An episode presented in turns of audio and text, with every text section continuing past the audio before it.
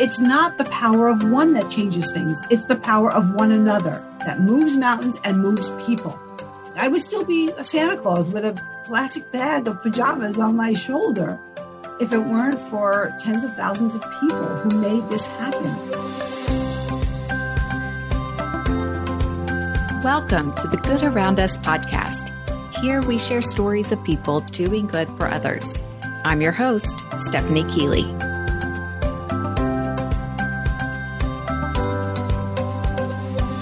Genevieve Piturro was a veteran, successful TV marketing executive in New York City when one night she asked herself, "Is this enough?"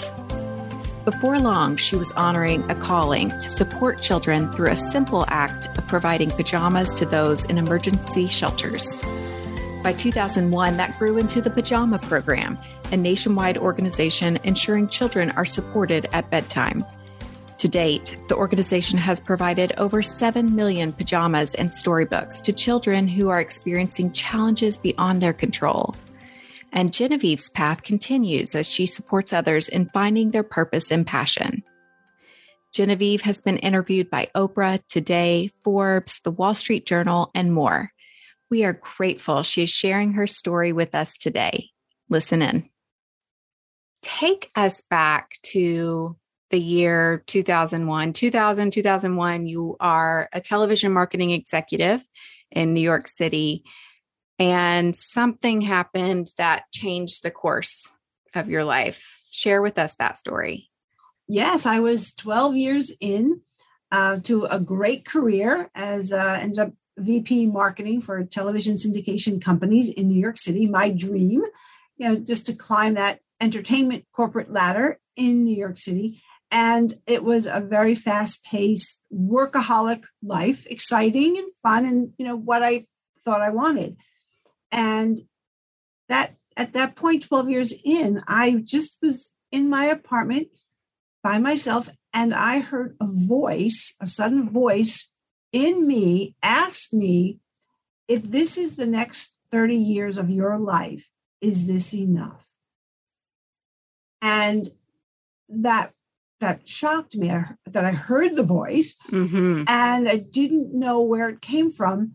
But in the same breath, I thought, no, I don't want to keep doing this because it's empty. And I was going so fast, you know, running so fast.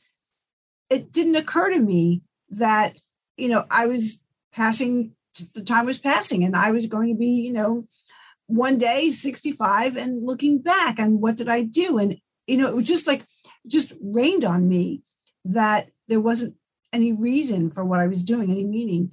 And I realized that although I really bucked my traditional upbringing, being raised in a really Italian traditional household where I was expected, I always believed, to have children, you know, and follow that traditional route, first of 4 kids, I didn't see that for myself. I wanted to be that corporate girl.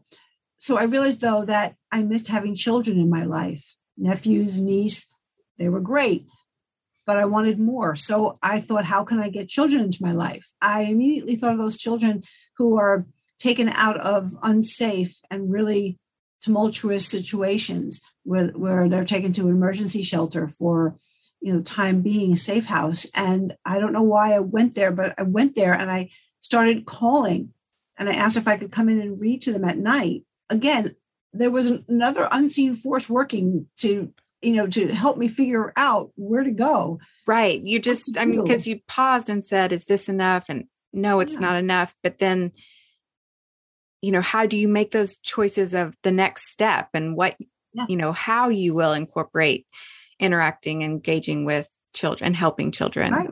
Yeah. And I don't know where it came from. It just sort of tumbled out, some thoughts and some direction. And that's why, you know, looking back and of course, over the 20 years, how many times I've realized it's the universe, you know, it's everything outside, everything I thought was outside is inside. And there was some guidance there.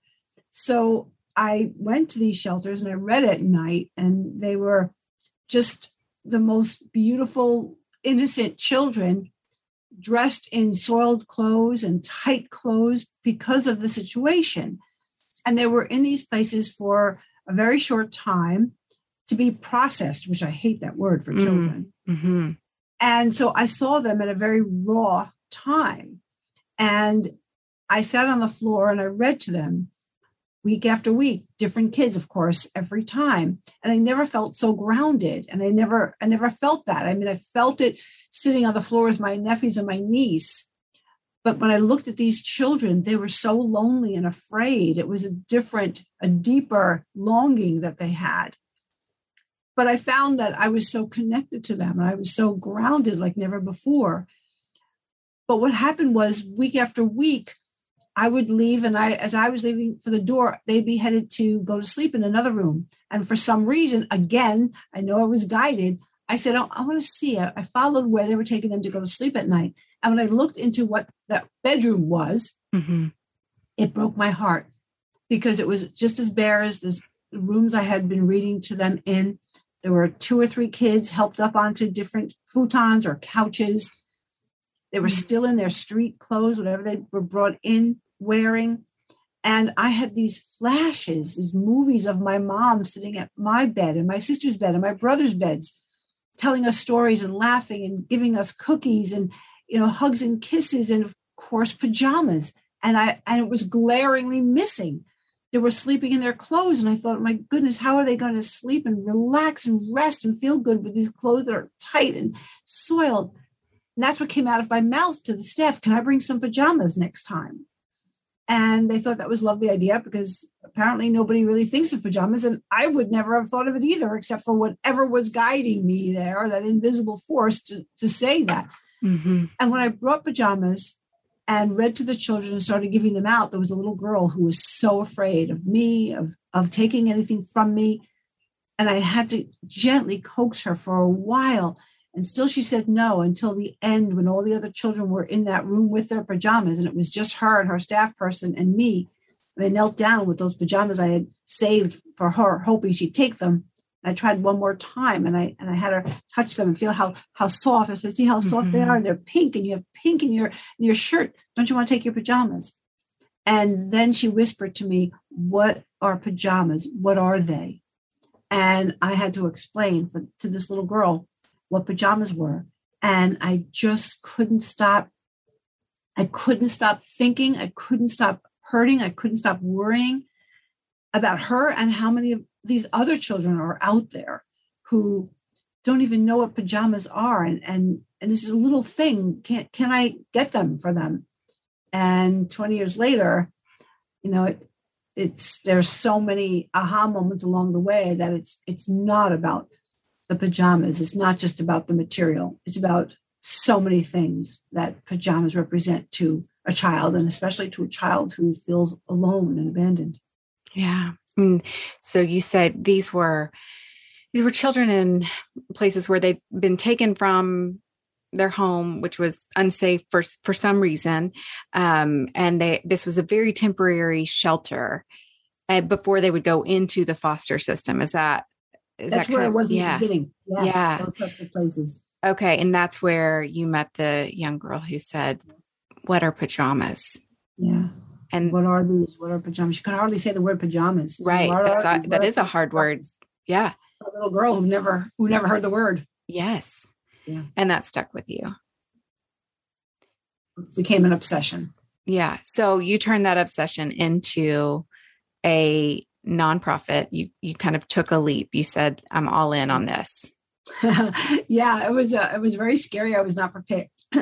I wrote a book, so it's a tell all about the trouble I got into, spending all my money. And I'm not a saver, so I didn't have much, but I had credit cards and I thought, okay, I have credit cards, buy pajamas for the children.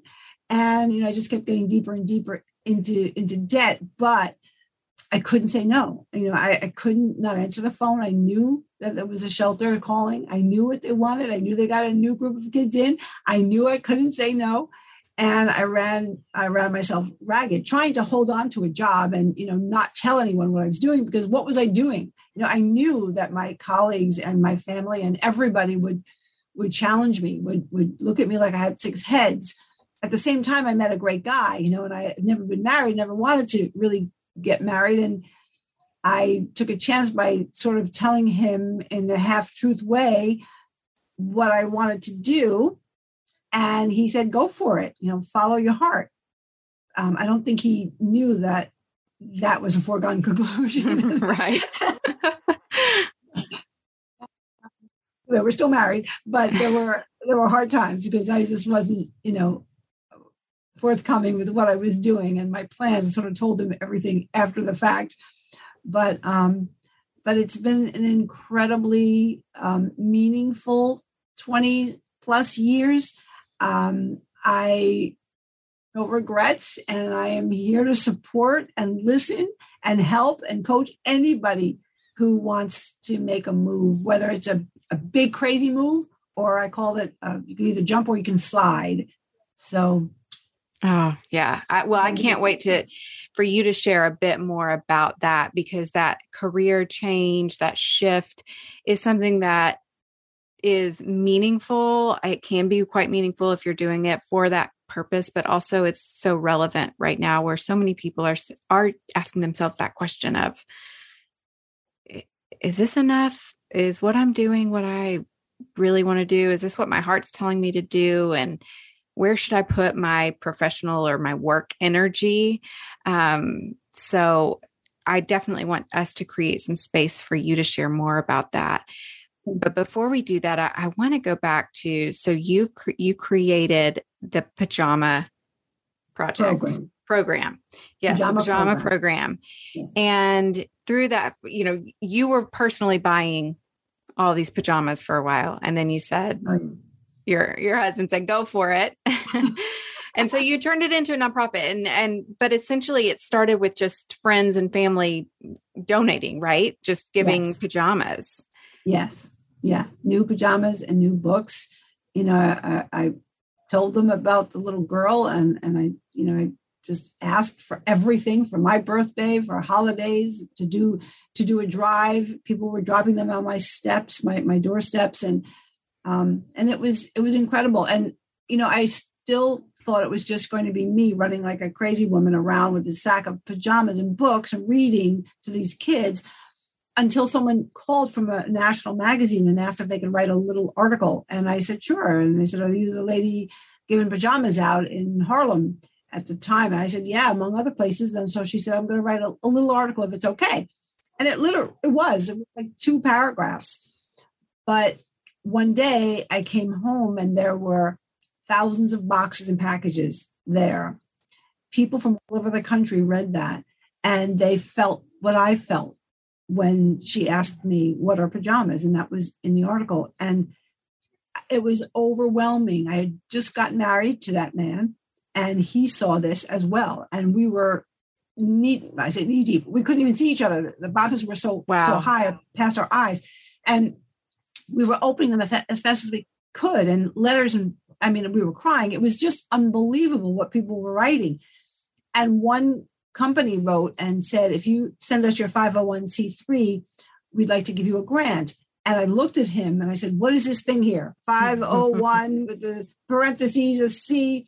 I didn't even know what that was, but I said, this is a responsibility. These people trust me, and I have to make this real. And that's when I started paperwork and had to find an attorney, and didn't know what I was doing, one foot in front of the other in a dark alley. But so many people wanted to help, and we got it done. Yeah. A true founder's journey where you are following a mission of your own, where you felt really called to do something, to find a solution for this problem you identified. But then you get into the world of making it that responsible, legitimate organization so that more and more people can contribute to it. And that is no small feat. That is a big learning curve that you likely went through.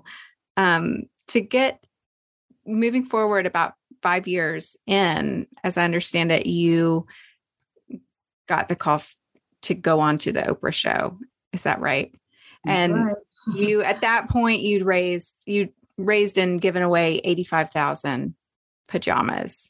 Yes. And then came Oprah. Then came your Oprah moment, which so many people, especially during that time period, just dreamed about. Tell us about that experience. It was an incredible, wild ride. I was sitting by myself and I got a call and the woman said, "I am so-and-so, producer on the Oprah Winfrey Show. Do you have a minute?" And that's when my brain split and half of it said, "Do I have a minute?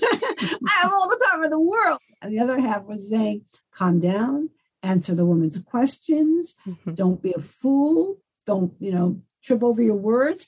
And through the entire conversation, this was going on in my head. But apparently I wasn't a babbling idiot, because she said, "Okay, I'm going to call you back." And she called back several times over the next 2 weeks. And my, my head was always warning me, "Stay calm, just answer the questions, just answer the questions."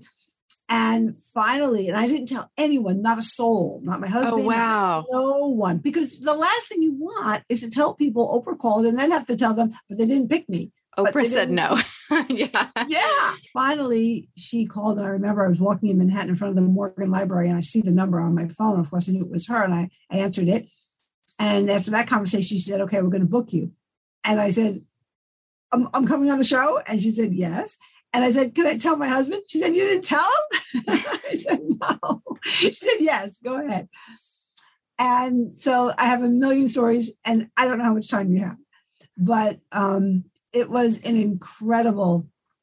incredible experience. And through the whole thing, half of my brain was keeping me calm, because all the other half wanted to do was scream.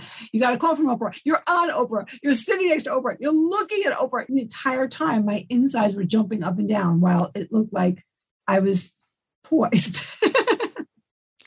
Well, you did a fantastic job. And I'll make sure it's linked in our show notes to your video where you were on the show. But yeah, I would love to hear just kind of any pivotal story. I mean, that is the moment that getting through there and getting to the point of booking. That's certainly one of those life-changing moments. But anything that stands out from that process, because I'm sure it was a really big experience. Yeah. Well, besides the funny stories, the one, I guess, profound thing I took away is a quote that I have on my website, because it really touched me. She introduced me. She said, "One woman found her own way to honor her calling." And I thought, wow, that was so eye-opening for me, because even though it was 5 or 6 years in, I didn't see the whole picture. I saw myself running around trying to get pajamas to kids. I knew it was meaningful to me, but I didn't. Now I know 20 years later, the meaning of purpose, and that the purpose was not just to help the children, which we did first, but to bring us together, to bring so many people together, so many supporters. It was incredible. Strangers that, normally wouldn't have anything in common, just flocked to help because of the story, because of that little girl. And it is a calling, and we all have a calling. And Oprah just said that. And I was just so touched that that's how she saw it, because, I didn't see it yet. I just saw it was something I was obsessed about, but we do all have a calling. We do all have a purpose. And she made me aware. So now I'm honored to help people. And I always have her quote in the back of my mind. Right. Like, how can you honor?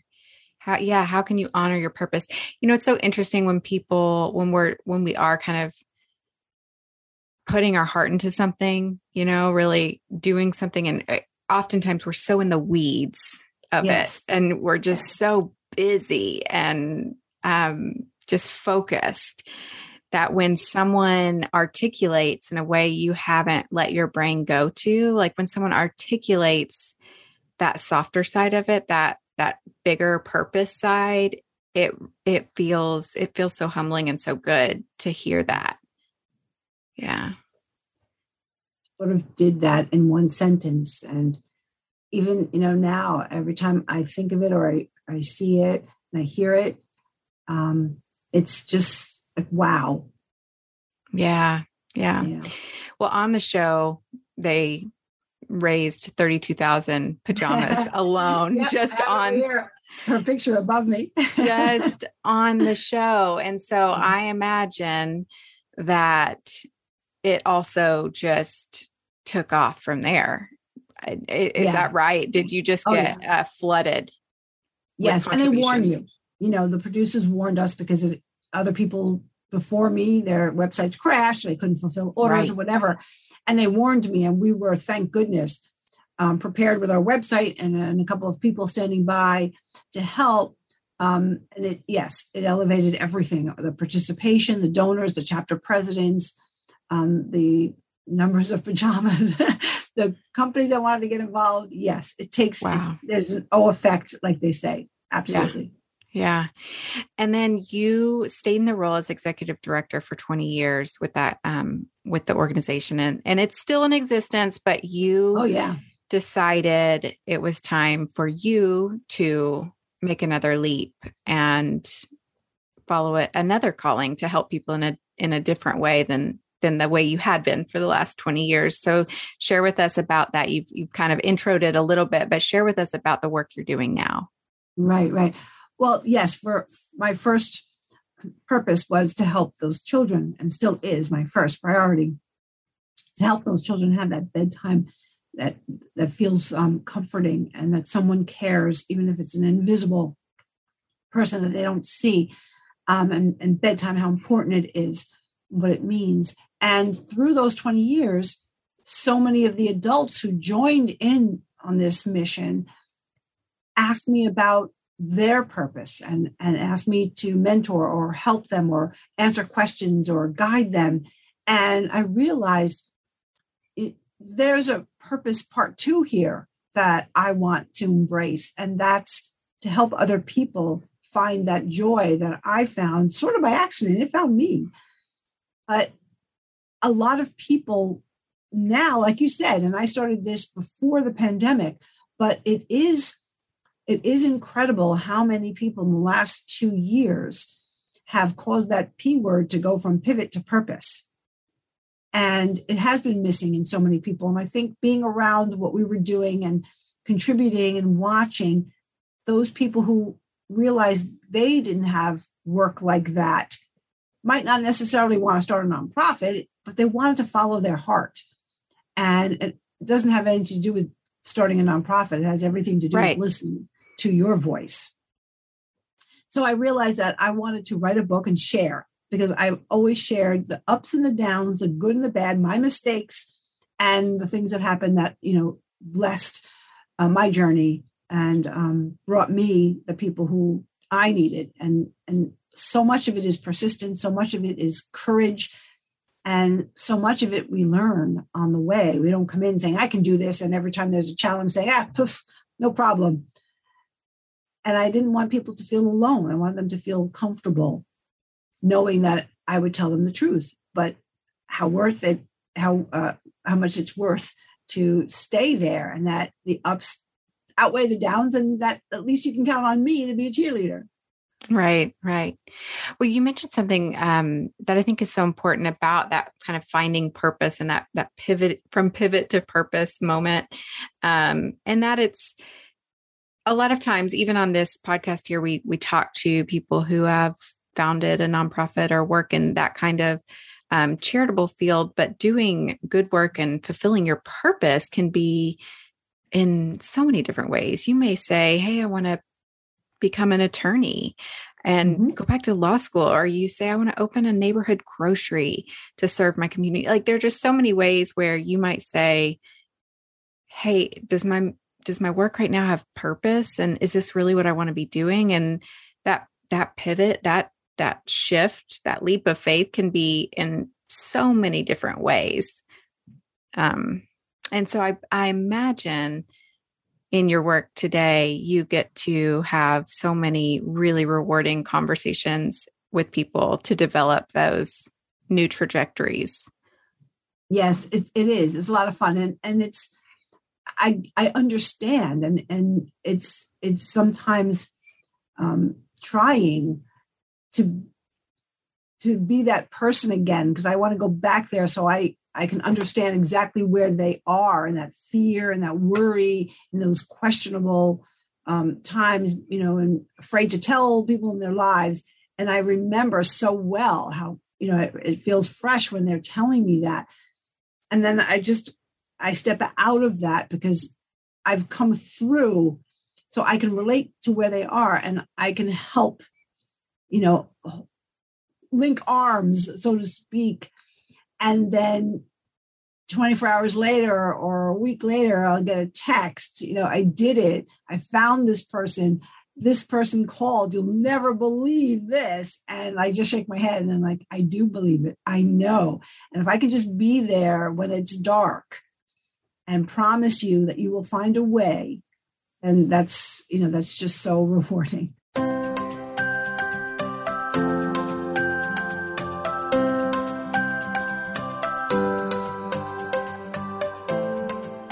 you know how many children you've affected? More than 7 million new pajamas and new books around the U.S.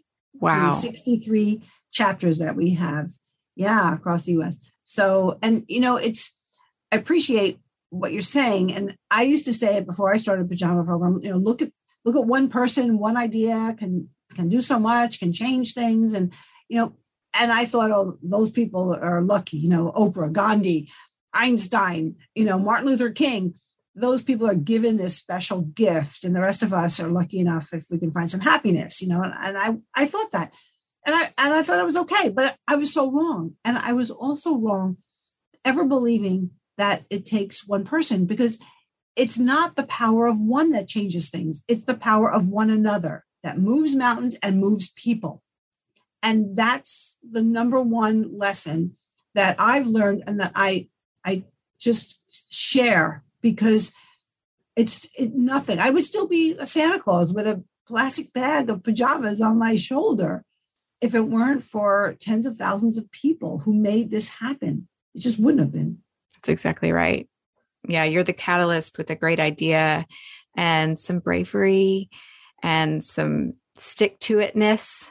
Well, that's the stick-to-itiveness I have. I don't know about the bravery. Yes, it's brave to take looking a leap. In a dark cave and stepping into the dark cave, but they say that's where the treasure is. Yeah, but you're right that connect with other people is where the magic happens. To bring others into your great idea is how you make it possible. And it's sharing stories. It's not about one person. It's not your story. It's the story of many. Which is quite a humble way of putting it as well. It's true. I know I would have been wandering around with a bag of pajamas, which would have been fine. I never expected to be anything more than that. But it's the power of sharing an emotional story that happened to you. And everybody has a story. Everybody.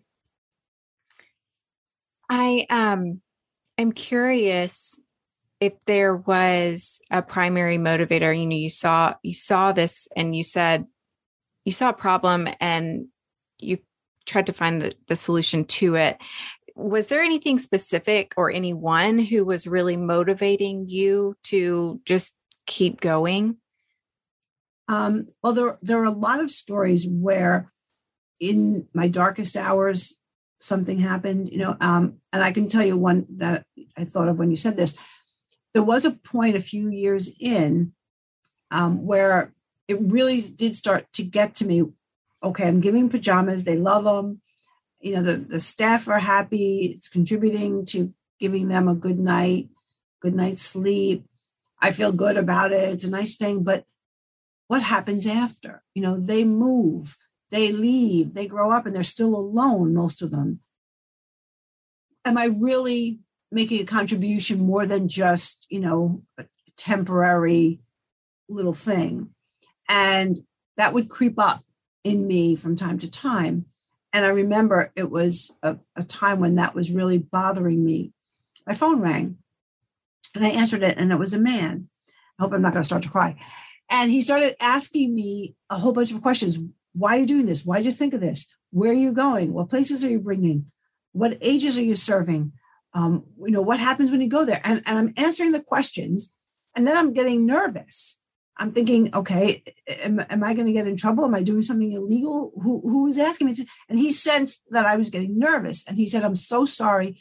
I don't mean to, make you feel uncomfortable, but I want to tell you, I was a little boy in an orphanage, and nighttime, bedtime was my most lonely, scariest time. And not just for me, but for the other boys in my cottage. And I cried myself to sleep asking, where's my mommy? And he said, you are giving them love. They will feel it. I promise you. And I mean, out of the blue, I got that call. He is a good friend to this day. And of course, he's been a supporter, and he's told his story. And I've told that story. And I am so grateful to him for showing up, and making that call. Little did he know I needed to hear it. Mm-hmm. Yeah, it was the voice you needed right when you needed it. Yeah. So Genevieve, thank you so much for sharing your story and for sharing all that it takes, a little bit or a glimpse of what it takes to make an impact like you've done. And then also some helpful tips about how we can follow our purpose a bit. And I know there's so much more, and we'll direct people to your website and your book where you share more about all of that. Before we close, I want to ask you if there is a quote or a mantra or a saying that you carry with you. Besides the one that my lesson learned, on my desk, I have The Commitment. Can you see? Yes. Yeah. And it's just until one is committed, there's hesitancy, the chance to draw back, always ineffectiveness. And I don't want to read it all, but it says at the end, all sorts of things occur to help one that would never otherwise have occurred. A whole stream of events from the decision raising in one's favor, all manner of unforeseen incidents, meetings, and material assistance that you would never have dreamed will come your way. Whatever you can do or dream you can, begin it. Boldness has magic and power in it. So that I have to remember, no matter what I'm doing, is that commitment has power, and the universe will rally around you. The power of one another. I love that. I had a lot of takeaways from this conversation, and I hope you did too. Genevieve is open to hearing from you and exploring your ideas. She wants everyone to know that they are not alone. Check out the show notes for how to connect with her. As always, please subscribe, rate, and review this podcast on Apple Podcasts, and connect with us on Instagram at good.aroundus. Thanks for listening to the Good Around Us podcast. Until next time.